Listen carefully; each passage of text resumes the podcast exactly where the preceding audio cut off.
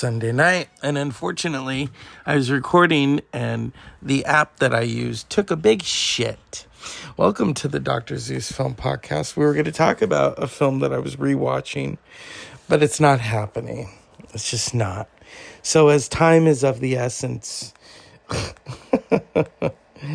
you know what? It's like, what do we dive into? We're going to dive into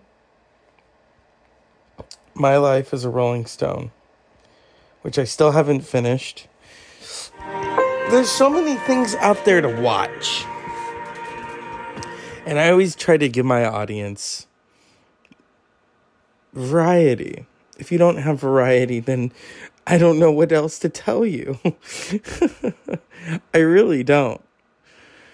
Variety is the spice of life, as my good friend Kevin has said on many occasions, but in his aspect, that's it. There's a truly different meaning.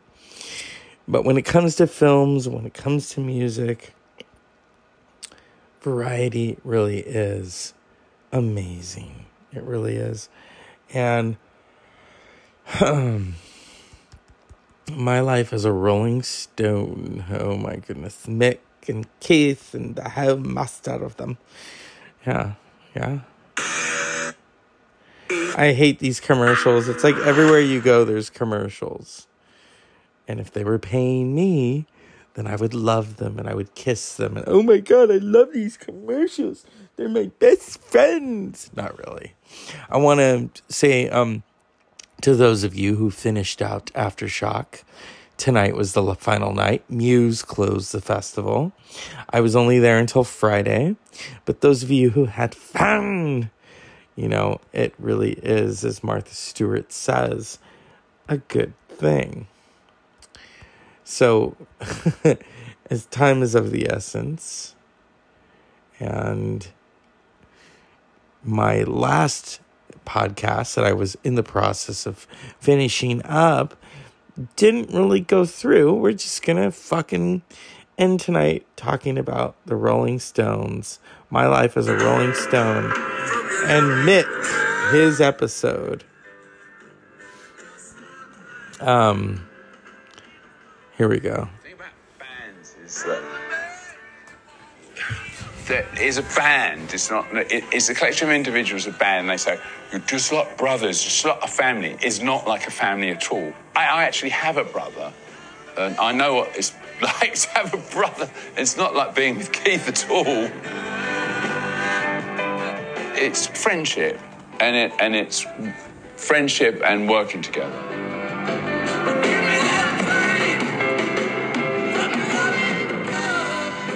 As in friendships or love affairs, people have roles to play, but those roles change. And so it's it's in a state of flux, so it's never the same. So if you're talking about a band like the Rolling Stones, been around for such a long time, then all of these things apply. Jagger and Richards depend on each other more than they'll ever know. So we're gonna pull away because the music's playing, and I don't want what what happened to the Verve to happen to me. And then Mick is gonna be like, "Oh, I own part of your podcast because you played my music." No. So far, my life as a Rolling Stone has been fascinating.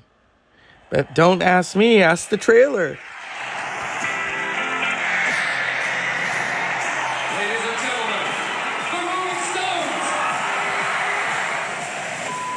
Jagger, State 3.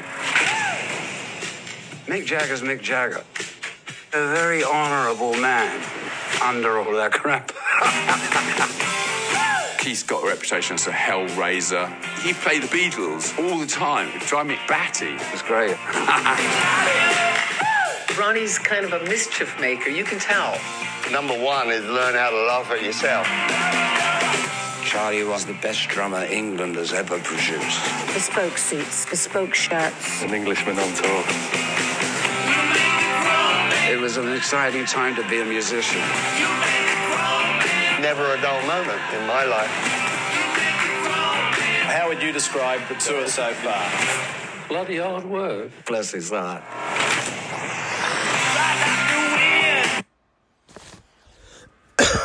oh my god, the Stones. The Stones. This year is their six, 60th anniversary. And last year we lost the heartbeat of the Rolling Stones. Mr. Charlie Watts. And so here at the Dr. Zeus Film Podcast, we'd like to conjure the Stones. Keith, what do you want, baby? Um, I haven't watched your episode yet. Is it more interesting in the mix? Oh, so funny that you say that. Of course, it's more. Uh, you know, Mick is my singer, Her Majesty, as I call her. But the blues, I really turned Mick on to the blues. I was like, "What you got under your arm there?" And Mick, how do you find Keith these six decades later? Well, it's not. It's not something that I'm going to talk about with you. It's, you know, I'm quite playing the part every day. It's another thing with Keith. You know, he's not knighted, and I am. You know, I was knighted by the. I think it was the Queen, or maybe it was just Charles dressed up as the Queen. And Ronnie, yeah, what's going on? You were in Faces. I know. I was. Uh, I was inducted with the Faces. It was fabulous and Charlie Watts. Charlie, how is the afterlife?